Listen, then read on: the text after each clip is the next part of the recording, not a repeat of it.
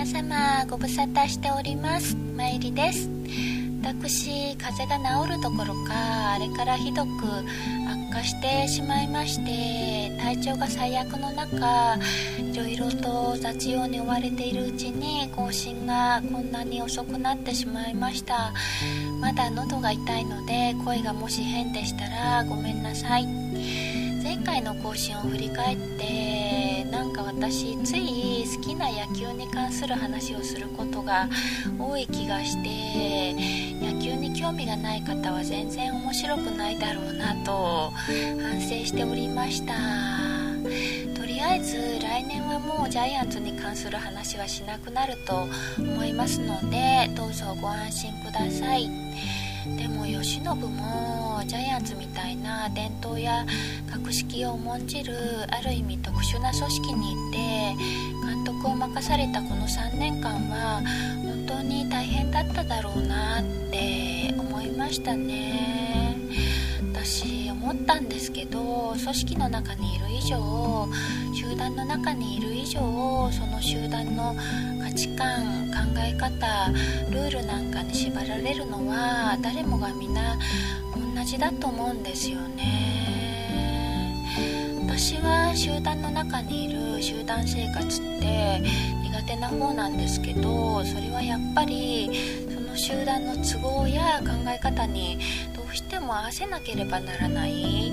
自分なりの判断や考え方ができにくくなる、マイペースで生きにくくなるからですよね。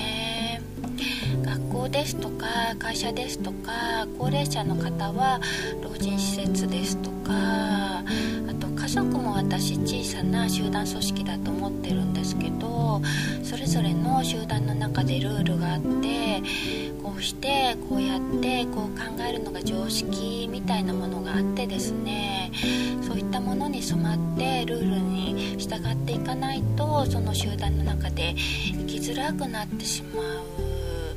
わがままな私はそれが窮屈に感じるんですよね。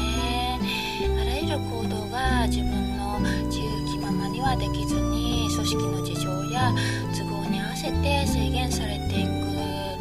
そして考え方や常識も次第にその組織と同じものになっていく。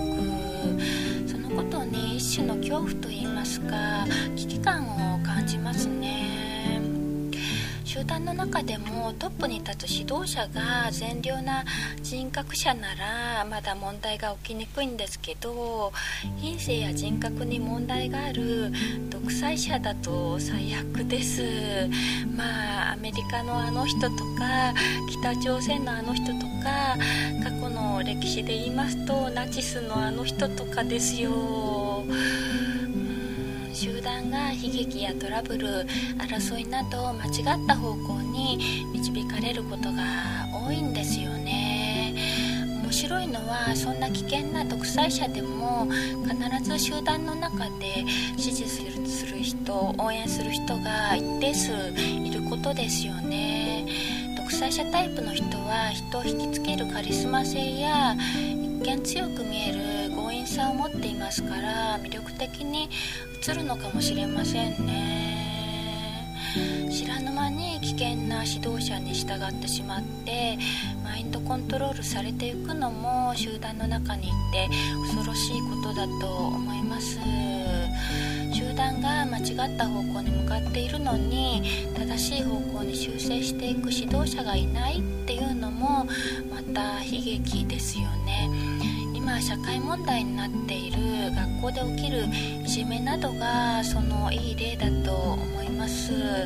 悪質ないじめにより命を絶つ生徒が多いのに、学校側は相変わらず事なかれ主義で責任の有無をはっきりさせずにうやむやにする傾向にあると思います。自分のやったことは必ず自分に返ってきますので、いじめをした人は将来いじめを受けた人と同じレベルの苦しみに出会うことになると思うんですけど、そうは言いましても今後は学校が